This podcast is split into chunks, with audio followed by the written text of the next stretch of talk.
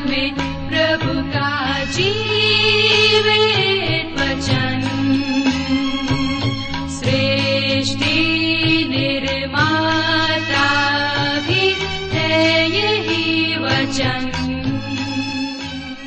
प्रिय श्रोता, नमस्कार।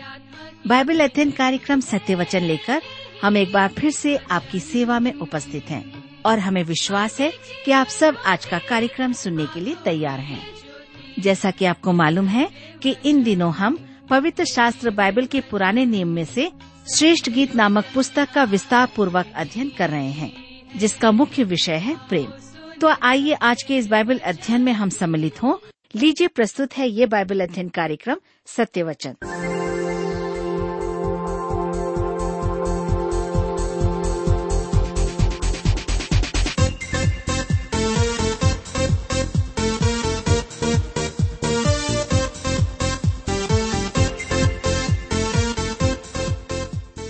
प्रिय मित्र प्रभु के पवित्र और सामर्थ्य नाम में आप सबको मेरा नमस्कार। मैं कुशल पूर्वक हूँ और आशा है कि आप सब भी परमेश्वर की निकटता में रहते हुए कुशल पूर्वक हैं और आज फिर से परमेश्वर के वचन में से सीखने के लिए तैयार बैठे हैं। मैं आप सभी श्रोता मित्रों का इस कार्यक्रम में स्वागत करता हूँ। विशेष करके अपने उन सभी मित्रों का जो पहली बार हमारे इस कार्यक्रम को सुन रहे हैं। मैं आपको बताना चाहता हूँ कि हम इन दिनों श्रेष्ठ गीत नामक पुस्तक का अध्ययन कर रहे हैं। और इस पुस्तक में हमने प्रभु यीशु को और कलिसिया को वर और वधु के रूप में चित्रित होते हुए देखा है। आज हम अपने अध्ययन को अध्याय सात और आठ से देखेंगे और इसमें वधु का चित्रण किया गया है। लेकिन इससे पहले कि हम अपने अध्ययन में आगे बढ़ें, आइए हम सब प्रार्थना करें और परमेश्वर से आज के अध्ययन के लिए सहायता मांगे। हमारे अत्यंत दयालु और प्रेमी पिता परमेश्वर, हम आपको धन्यवाद देते हैं आपके जीवित और सामर्थ्य वचन के लिए, जिसके माध्यम से आप हमसे बोलते और बातचीत करते हैं, हमें सिखाते और समझाते हैं। आज हम फिर से आपके जीवित और सच्चे वचन का अध्ययन करना चाहते हैं।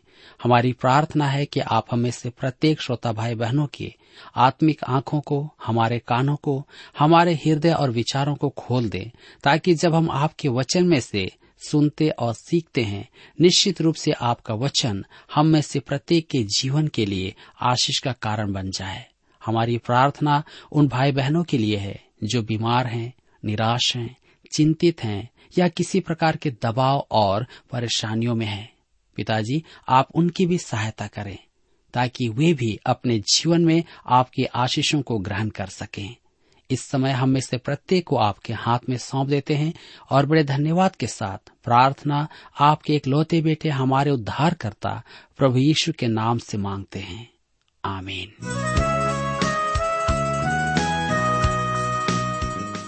मित्रों, आज हम अपने अध्ययन श्रेष्ठ गीत की पुस्तक से अध्याय सात से आरंभ करते हैं। अध्याय सात के पहले नौ पदों में वर बधु में अपने आनंद का उल्लेख करता है, जो सुंदर उपमाओं में व्यक्त किया गया है। हेरी ए आयरन साइट कहते हैं, यह जानना एक आश्चर्यजनक बात है कि प्रभु यीशु अपनों से कहीं अधिक प्रसन्न है। जितना हम उससे प्रसन्न हैं, उससे भी कहीं अधिक। एक दिन निश्चय ही हम उसमें परिपूर्ण आनंद को प्राप्त करेंगे। एक दिन वह हमारे लिए सब कुछ होगा। परंतु जब तक हम इस पृथ्वी पर हैं, उसके लिए हमारी सराहना से कहीं अधिक वह हमें सराहता है। वधु, जब वर के प्रेम की अभिव्यक्ति सुनती है तो उसके मन में आश्वासन उत्पन्न हो जाता है।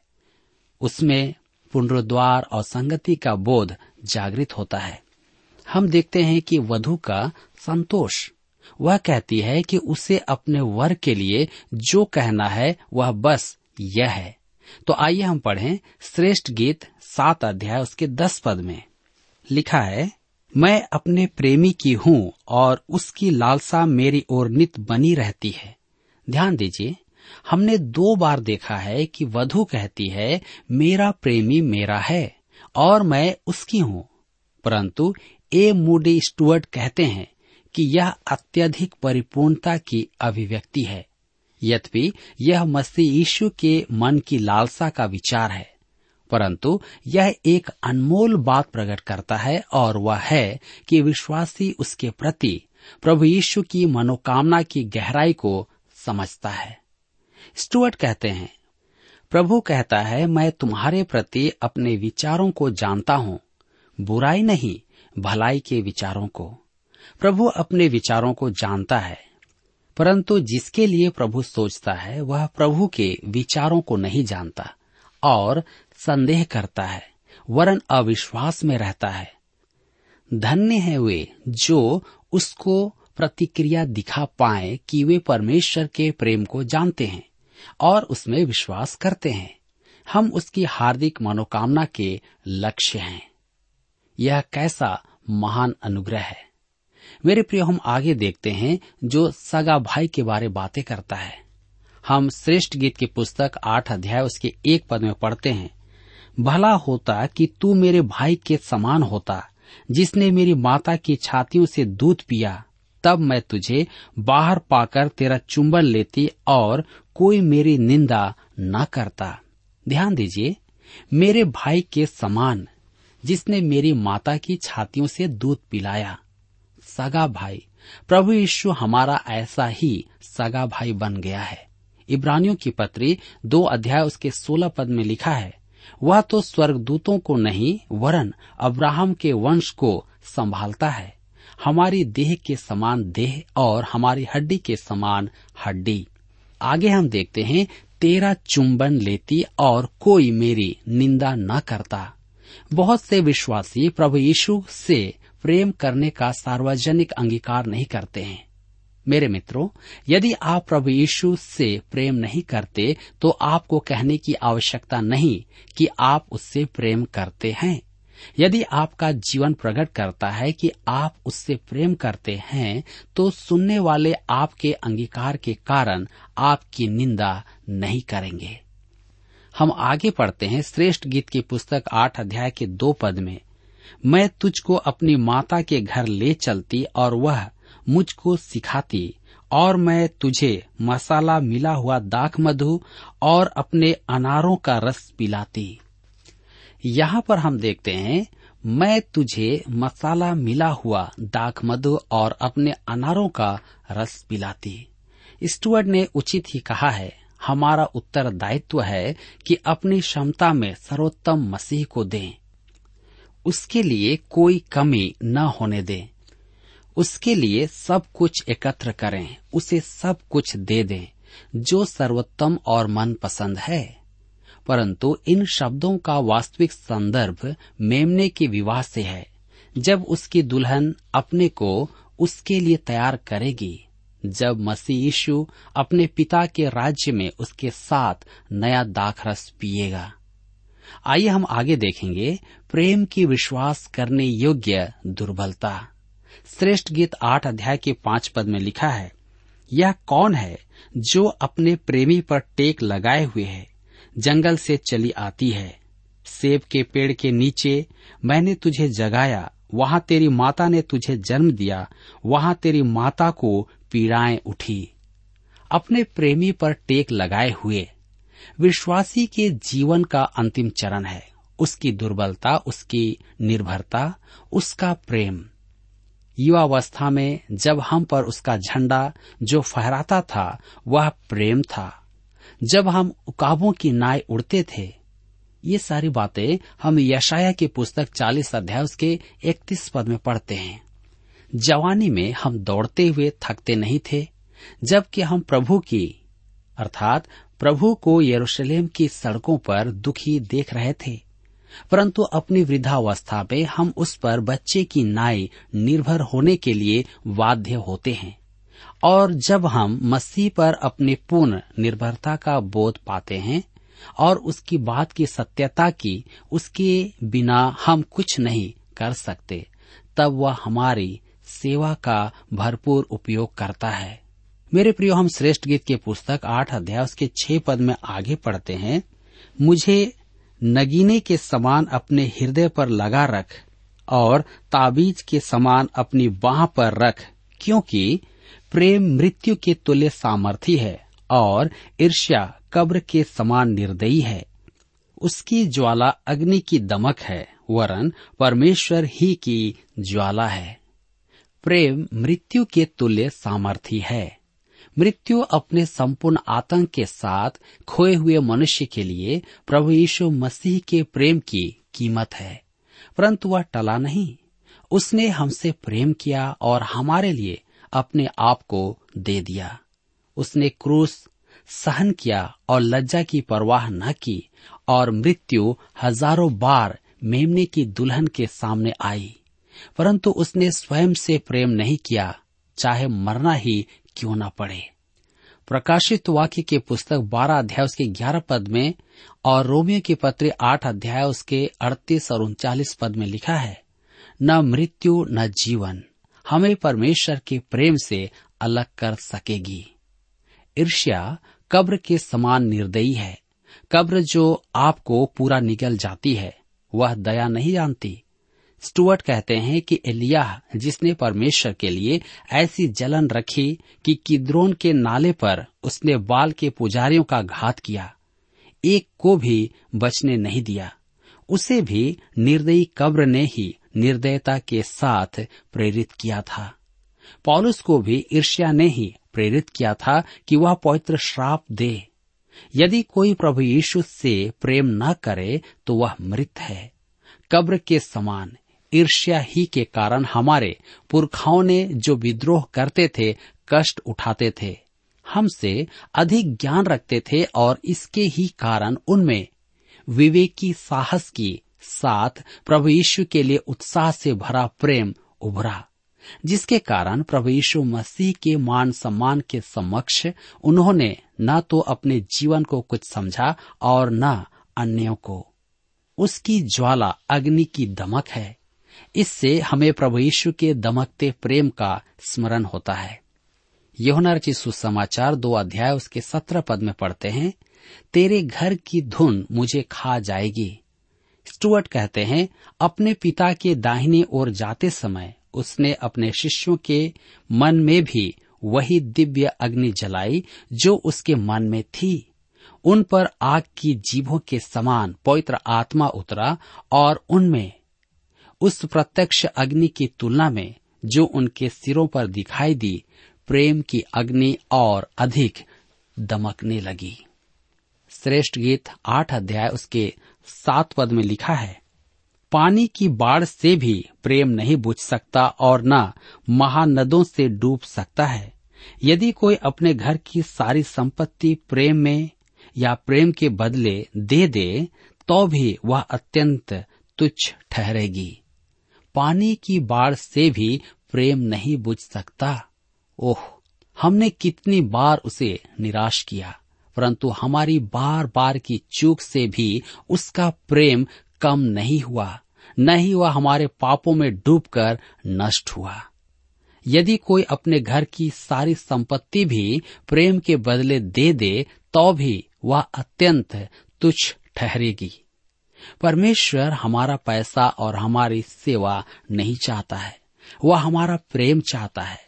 यदि हम उससे प्रेम नहीं रखते तो वह हमारी मसीही सेवा के कार्य और भेंटे तुच्छ जानता है। आइए अब हम आगे देखते हैं छोटी बहन। श्रेष्ठ गीत के आठ अध्याय और उसके आठ पद में हम पढ़ते हैं, हमारी एक छोटी बहन है, जिसकी छातियाँ अभी नहीं उभरी। जिस दिन हमारी बहन के ब्याह की बात लगे, उस दिन हम उसके लिए क्या करें? ध्यान दीजिए, कुछ बाइबल शिक्षकों के अनुसार छोटी बहन अन्य जाति कलिसिया का प्रतीक है। हम उसके लिए क्या करें? यह आरंभिक कलिसिया में एक कष्टदायक प्रश्न था। प्रेरितों के काम अध्याय पंद्रह में यरूशलेम की सभा का उल्लेख है, जिसमें यहूदी विश्वासियों और अन्य जाति विश्वासियों में उपस्थित मतभेद पर विचार किया गया था। मतभेद यह था, क्या अन्य जाति विश्वासी भी मूसा की व्यवस्था का पालन करें? जिस दिन हमारी बहन की विवाह की बात लगे क्या आप उसे चाहेंगे? उसे कोई नहीं चाहेगा। अन्य जातियाँ बहिष्कृत थी, परंतु एक दिन उस महान वर ने उसका हाथ थामा, अर्थात मांगा। मेरे मित्रों, उसने हमें हमारे आकर्षण के कारण नहीं चुना, परंतु उसने हमारी खोई हुई दशा देखी और हमसे प्रेम किया। अब, क्योंकि छोटी बहन मसीह यीशु के द्वारा स्वीकार की गई है तो वह अपनी बड़ी बहन से कैसा व्यवहार पाएगी? श्रेष्ठ गीत आठ अध्याय के नौ पद में लिखा है, यदि वह शहर पनाह होती तो हम उस पर चांदी का कंगूरा बनाते, और यदि वह फाटक होती तो हम उस पर देवदारू की लकड़ी के पटरे लगाते। यदि वह शहर पनाह होती तो हम उस पर चांदी का कंगूरा बनाते, क्योंकि परमेश्वर अन्य जाति को भी स्वीकार कर रहा था। वे भी आत्मा के द्वारा परमेश्वर का निवास स्थान होने के लिए एक साथ बनाए जा रहे थे। इसे हम इफिसियों की पत्री दो अध्याय उसके बाईस पद में पाते हैं। यहूदी कलीसिया के सामने एक प्रश्न था, उन पर क्या निर्णय किया जाए? खतना परंपराएँ, विभिन्न संस्कार और आदेश, वह जुआ जो न तो यहूदी पुरखे और न उनकी संतान उठा पाई थी। याकूब ने बड़ी बहन की भावनाओं को व्यक्त किया, जिसे हम प्रेरितों के काम पंद्रह अध्याय के उन्नीस पद में पाते हैं। मेरा विचार यह है कि अन्य जातियों में से जो लोग परमेश्वर की ओर फिरते हैं, हम उन्हें दुख न दें। अतः सभा ने स्वीकार किया कि अन्य जाति से आने वाले विश्वासियों को मूसा की व्यवस्था का दास न बनाया जाए। उन्हें स्वीकार करके मसीह के विश्वास में विकसित किया जाए। तब हम आगे पढ़ते हैं श्रेष्ठ गीत आठ अध्याय के दस पद में, मैं शहर पनाह थी और मेरी छातियाँ उसके गुम्मट, तब मैं अपने प्रेमी की दृष्टि में शांति लाने वाले के समान थी। यह छोटी बहन का आनंद है। जब अन्य जाति विश्वासियों ने सभा का निर्णय सुना तो वे अति आनंदित हुए। प्रेरितों के काम पंद्रह अध्याय उसके इकतीस पद में हम इसे पाते हैं। परमेश्वर के मंदिर में दीवार स्वरूप स्वीकार किए जाने के कारण वे अति आनंदित थे। इफिसियों की पत्री दो अध्याय उसके 19 से 22 पद में पॉलुस लिखता है इसलिए तुम अब विदेशी और मुसाफिर नहीं रहे, परंतु पवित्र लोगों के संगी, स्वदेशी और परमेश्वर के घराने के हो गए, और प्रेरितों और भविष्य वक्ताओं की नींव पर, जिसके कोने का पत्थर मसीह यीशु स्वयं ही है, बनाए गए हो, जिसमें सारी रचना एक साथ मिलकर प्रभु के एक मंदिर को बनाती है और बनती जाती है। जिसमें तुम भी आत्मा के द्वारा परमेश्वर का निवास स्थान होने के लिए एक साथ बनाए जाते हो। मेरी छातियाँ उसके गुम्मट यह छोटी बहन अर्थात अन्य जाति, कलिसिया ने शीघ्र ही अनेक पुत्र पुत्रियों को परमेश्वर के वचन रूपी दूध से पोषित किया। अन्य जाति कलिसिया शीघ्रता से बढ़ती और अपनी बहन से अर्थात बड़ी बहन से अधिक सुंदर और सम्मानित हुई है। छोटी बहन की इस उपमा में एक सुसमाचारीय संदेश है। हमें यह समझना है कि छोटी बहन आज की सब जातियों का प्रतीक है। आज संसार में अनेक जन वर की पुकार पर प्रतिक्रिया नहीं दिखा पाते हैं, क्योंकि उन्होंने उसकी वाणी नहीं सुनी है। रोमियो की पत्री दस अध्याय, उसके चौदह पद में पॉलुस कहता है, प्रचारक बिना कैसे सुने? जी हाँ यह सच है। आगे हम देखते हैं, दाख की बारी किराए पर। श्रेष्ठ गीत की पुस्तक आठ अध्याय, उसके ग्यारह पद में लिखा है, बल्हामोन में सुलेमान की एक दाग की बारी थी, उसने वह दाग की बारी रखवालों को सौंप दी। हर एक रखवाले को उसके फलों के लिए चांदी के हज़ार हज़ार टुकड़े देने थे। सुलेमान की एक दाग की बारी थी। सुलेमान मसीह का प्रतीक है। वधु, यहूदियों और अन्य जातियों की संगठित कलिसिया का प्रतीक है। वह दाख की बारी की कहानी सुनाती है। पहले तो वह उसके वास्तविक स्वामी के अधिकार में थी, अर्थात इसराइल के अधिकार में। बाद में वह अपनी देखभाल स्वयं करने के लिए छोड़ दी गई थी।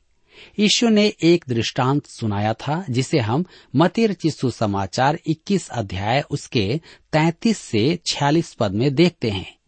एक स्वामी ने दाग की बारी लगाई और उसके चारों ओर बाड़ा बांधा तथा उसमें रसकुंड खुदवाया और एक गुम्मट भी बनवाया।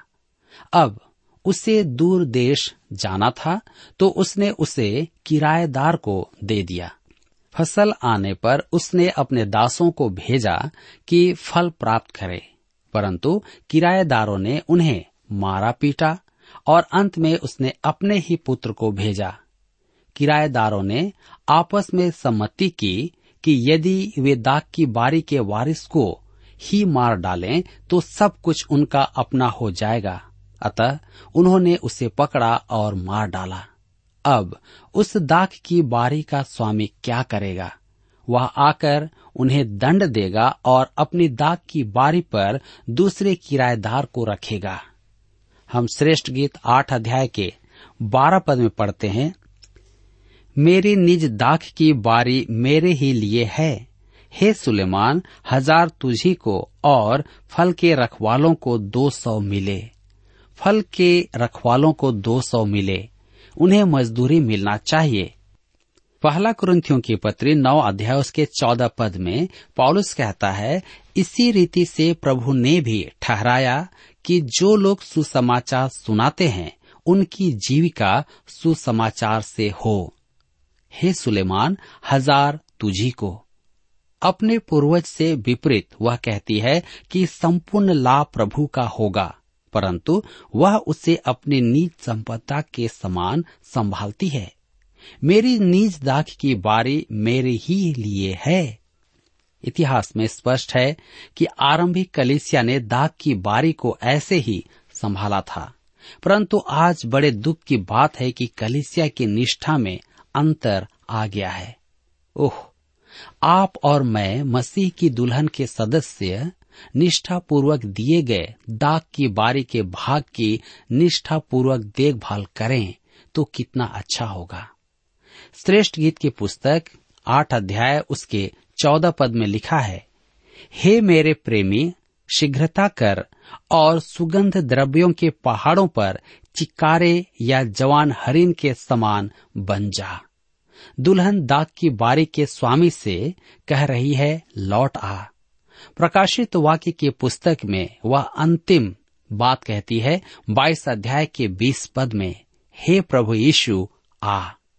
मेरे मित्रों, यदि आप प्रभु यीशु से प्रेम नहीं करते, उसे जानते नहीं तो उसका नाम नहीं फैलाते तो आप हृदय से नहीं कह सकते कि प्रभु यीशु आ। क्या आप कह सकते हैं, हे प्रभु यीशु, आ। मैं चाहता हूँ कि तू आ जाए। पॉलुस ने कहा कि उसके आगमन की लालसा करने वालों को वह प्रतिफल देगा। उसके आगमन की लालसा का अर्थ है उससे प्रेम करना। जैसे वधु अपने प्रिय वर के आगमन की प्रतीक्षा में बेचैन रहती है। हम इस महान गीत के अंत में हर्बर्ट की सुक्तियाँ सुने।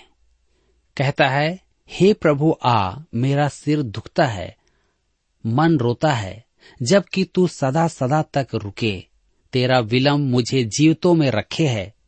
मेरी आत्मा दिन रात तड़पती है। ओह, मुझ पर प्रकट हो या मुझे उठा ले। तथापि यदि तू कहे, मैं क्यों रुकूं?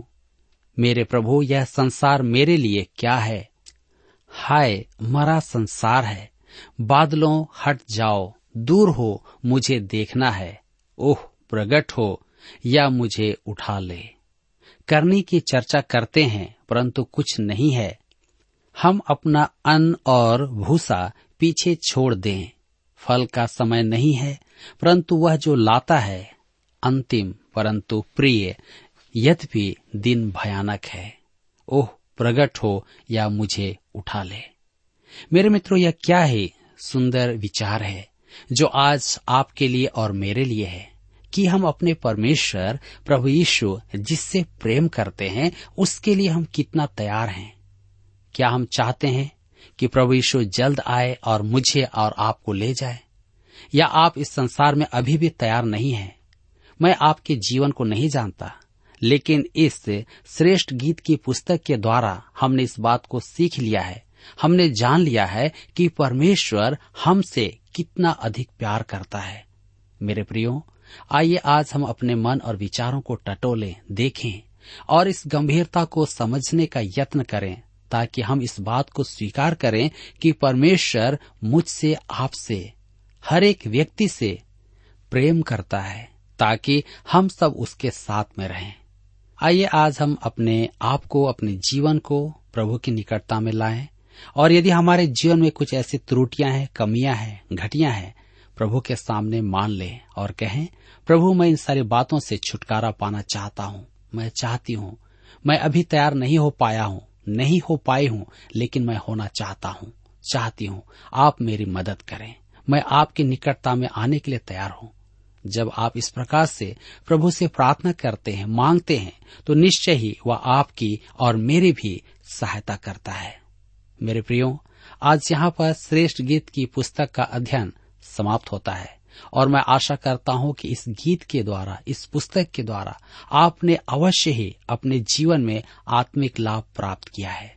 प्रभु, इस पुस्तक के अध्ययन के द्वारा आप सबको बहुतायत से आशीष प्रदान करें।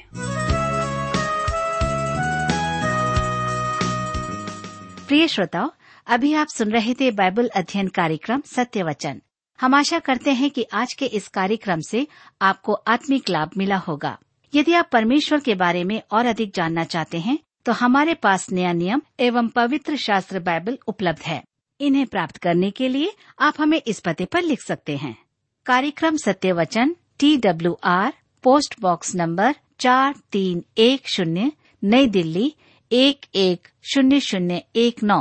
पता एक बार फिर सुन लीजिए। कार्यक्रम Satya Vachan T W R post box number four three one zero, new Delhi one one zero zero one nine और हाँ श्रोताओं, याद रखें कि पत्र लिखते समय आपका नाम और पता साफ़ साफ़ लिखा होना चाहिए। इसके अलावा आप हमसे टेलीफोन के माध्यम से भी बातचीत कर सकते हैं, जिसमें हमारे काउंसलर या सलाहकार आपको सलाह देंगे। तो नोट कीजिए हमारा मोबाइल नंबर नौ नौ पाँच आठ आठ दो शून्य चार एक चार। याद रखें double nine five eight eight two zero four one four. और हमारा दूसरा नंबर है zero nine six five one four double three three nine seven. याद रहे, शून्य नौ छ पाँच एक चार तीन तीन तीन नौ सात। इसके अलावा आप हमसे ईमेल के द्वारा भी संपर्क कर सकते हैं। हमारा ईमेल आईडी है Hindi T T B at T W R dot I N. Hindi T T B at T W R dot I N श्रोताओं, इस कार्यक्रम को आप हमारे website radio eight eight two dot com पर भी सुन सकते हैं। इस website radio eight eight two dot com के बारे में अपने मित्रों को भी सूचित कर दें। और अब इसी के साथ हमारे कार्यक्रम का समय यहीं पर समाप्त होता है। अगले कार्यक्रम में आपसे फिर मुलाकात होगी। तब तक के लिए हमें आज्ञा दीजिए। नमस्कार। ईश्वर का संदेश लेकर